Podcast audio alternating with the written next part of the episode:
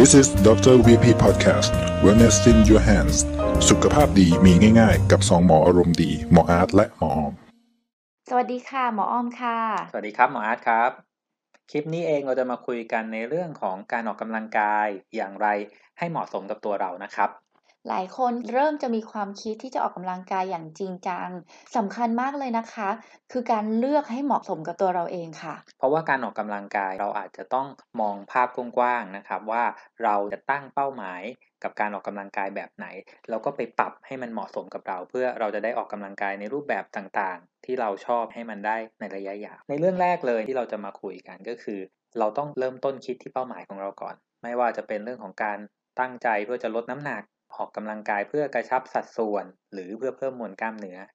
บางคนอาจจะสนใจที่จะออกกำลังกายเพื่อไปแข่งขันกีฬาบางอย่าง หรือแม้กระทั่งการดูแลร่างกายทั่วไป ออกกำลังกายเพื่อเพิ่มความแข็งแรงความฟิตของร่างกายนอกจากนี้บางคนจะมีจุดมุ่งหมายในการเพื่อบำบัดโรคบางอย่าง โดยเฉพาะกลุ่มโรคออฟฟิศซินโดรมปวดหลัง หรือปวดข้อเรื้อรัง ก็จะมีการออกกำลังกายเพื่อโรคเหล่านี้ที่แตกต่างกันไปค่ะ จุดนี้เองแหละจะเป็นจุดแรกที่ทำให้เราค่อยมามองดูได้ว่าเราจะออกกำลังกายในรูปแบบไหน ประเด็นที่ 2 การออกกำลังกายของเรานั้นควรจะครบองค์ประกอบ องค์ประกอบนั้นมีอะไรบ้าง อย่างแรกเลยการออกกำลังกาย เราจะแบ่งเป็นหลักๆ เป็น 4 ชนิด แบบแรกเราจะเรียกว่า cardio exercise หรือ endurance exercise ที่เราชอบเรียกกันว่า cardio cardio อย่างเงี้ยค่ะ ส่วนใหญ่ก็จะอาจจะเป็นการวิ่ง การเดิน การว่ายน้ำปั่นจักรยาน แบบที่ 2 คือ resistance exercise หรือเราเรียกกันง่าย ๆว่า weight training อาจจะเป็นการยกลูกเวท หรือใช้ body weight คือน้ำหนักตัวเราก็ได้นะคะ อย่างที่ 3 คือ flexibility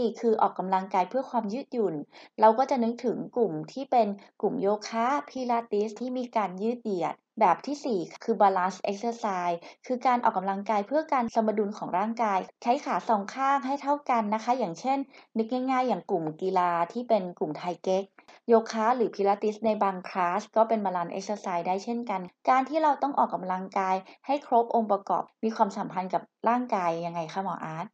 คือการออกกำลังกายพวกนี้เนี่ยถือว่าเป็น part สำคัญ ถ้าเราจะดูแลเพิ่มความฟิตให้ร่างกาย เราดูแลด้านใดด้านหนึ่งไม่ได้ อย่างคนที่อาจจะชอบออกกำลังกายแบบไปวิ่งมาราธอนจะไปวิ่งอย่างเดียวโดยที่ไม่ดูแลในเรื่องของ flexibility หรือ balance ก็อาจจะทำให้โอกาสการบาดเจ็บสูงขึ้น แต่ยังไงก็ตามถ้าจะมองภาพรวม ไม่ใช่ว่าการออกกำลังกาย รูปแบบใดรูปแบบหนึ่ง มันจะได้อย่างเดียวนะครับ ส่วนใหญ่แล้วถ้าเรามองการออกกำลังกายหลาย ๆ แบบ ยกตัวอย่างอย่างเช่น การเข้ายิมเพื่อไปออกกำลังกายเป็นคลาส มันอาจจะได้ทั้งเรื่องของคาร์ดิโอได้เรื่องของ resistance flexibility แล้วก็ balance ไป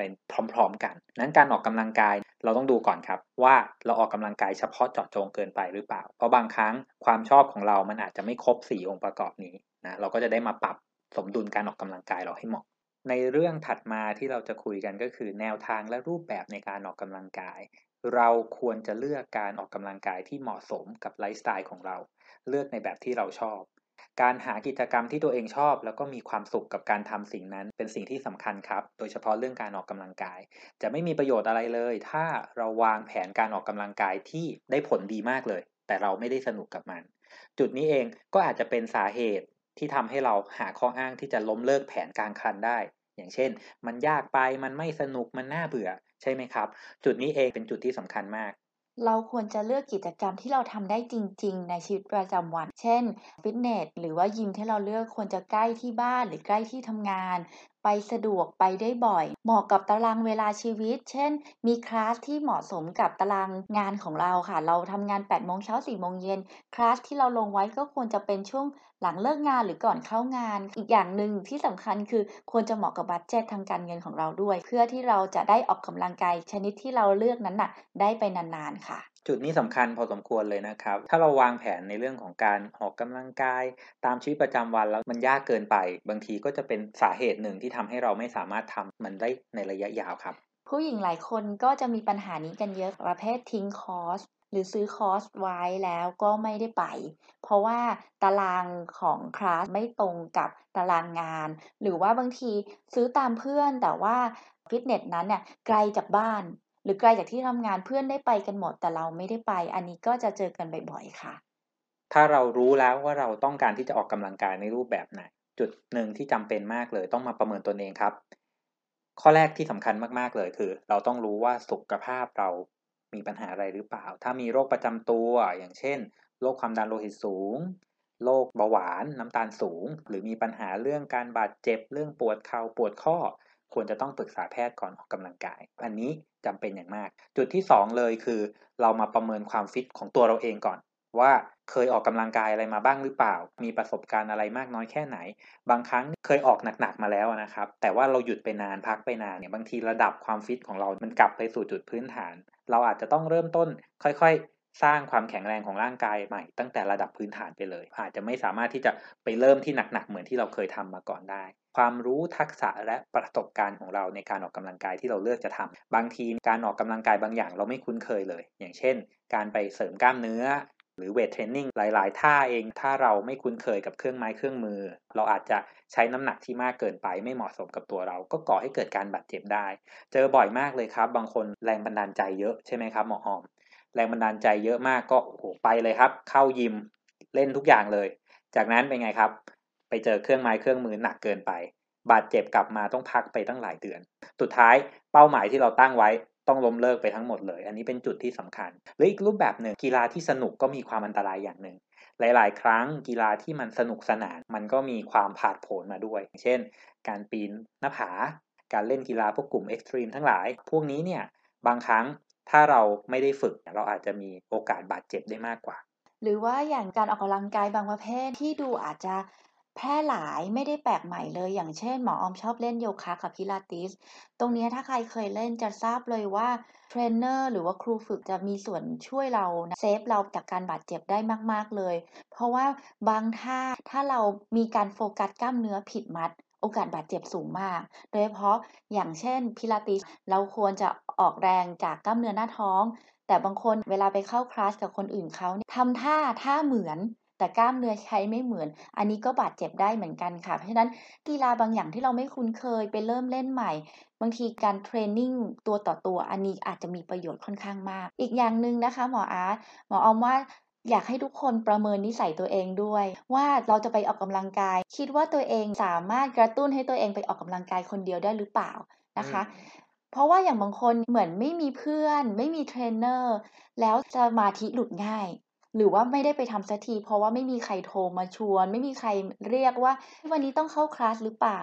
ตรงนี้เจอบ่อยเหมือนกันครับ บางคนไม่มีแรงกระตุ้นเป็นของตัวเอง ถ้าเกิดว่ามีเพื่อนไปด้วย มีใครไปด้วย หรือมีเทรนเนอร์เนี่ยไปช่วยผลักดันก็จะสามารถออกกำลังกายได้มากขึ้น ส่วนตัวเองผมก็เป็นครับ คือการออกกำลังกายคนเดียวต้องใช้วินัยค่อนข้างสูงเลยใช่นะค่ะบางครั้งถ้าเราไม่ได้วางแผนแบบดีๆ หรือบางทีเราเหนื่อยหน่อยทำงานเยอะหน่อย ไม่ค่อยมีพละกำลังนอนน้อย เราก็อาจจะกระตุ้นตัวเองให้ไปออกกำลังกายไม่ได้ ตรงนี้สำคัญที่หมอออมพูดถึงครับ คือต้องประเมินว่าเราสามารถที่จะออกกำลังกายแบบคนเดียวได้หรือเปล่า มีวินัยเพียงพอหรือเปล่า ถ้าไม่แน่ใจทำไงดีครับหมอออม ก็อาศัยเทรนเนอร์หรือไปเข้าคลาสก่อน เพราะว่าเวลาเข้าคลาสเราจะต้อง fix ใช่ไหมคะ เพราะเราเข้าไปแล้วเราต้องอยู่ให้ครบชั่วโมง เราคงไม่กล้าเดินออกก่อนอยู่แล้วล่ะ อันนี้จะทำให้เราออกกำลังกายได้ครบเป้าหมายตามเวลาที่เราเซตไว้มากขึ้น เพราะว่าบางคนถ้าอยู่บ้านตั้งใจจะเล่นชั่วโมงหนึ่งแต่พอเล่นไป 15 นาที อุ้ยไลน์ดัง เดินไปอ่านไลน์ก่อน แล้วก็ไม่ได้เล่นอีก ปัจจัยหนึ่งที่สำคัญครับ บางคนอาจจะชอบการออกกำลังกายในบางรูปแบบเป็นบางช่วง คือชอบสลับสับเปลี่ยนหมุนเวียนการออกกำลังกายไป เพราะว่าขี้เบื่อบ้าง แล้วก็อยากได้เจออะไรใหม่ ๆ บ้าง แบบนี้เองเราก็อาจจะต้องแพลนว่าเราจะไปออกกำลังกายแบบไหน indoor outdoor ในยิมหรือว่านอกยิม พวกนี้ก็เป็นจุดที่สำคัญ ถ้าเราไม่ได้วางแผนดีๆ บางที เราก็อาจจะรู้สึกเบื่อหน่ายกับการออกกำลังกายไปได้ สุดท้ายไม่ว่าเราจะออกกำลังกายในรูปแบบไหน ความหนักความเบาขนาดไหนก็ตาม อย่าลืมสังเกตและวัดผลการออกกำลัง จับความรู้สึกตัวเองด้วยครับว่า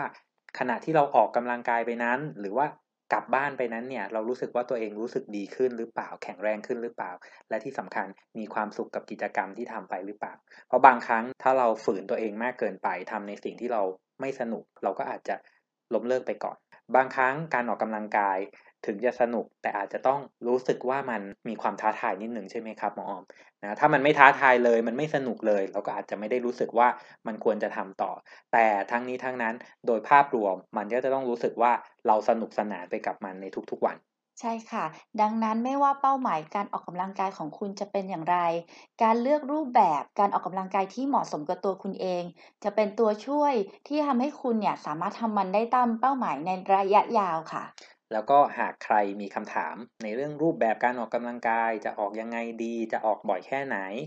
หรือรูปแบบแบบไหนที่เหมาะสมกับตัวเรา สามารถคอมเมนต์เข้ามาสอบถามกันได้นะครับ แล้วอย่าลืมกด subscribe ดร VIP Podcast เพื่อติดตามสาระดีๆในครั้งถัดๆไปด้วยนะคะ สวัสดีค่ะ สวัสดีครับ This is Dr. VP Podcast Wellness in Your Hands สุขภาพดีมีง่าย ๆ กับสองหมออารมณ์ดี หมออาร์ตและหมอออม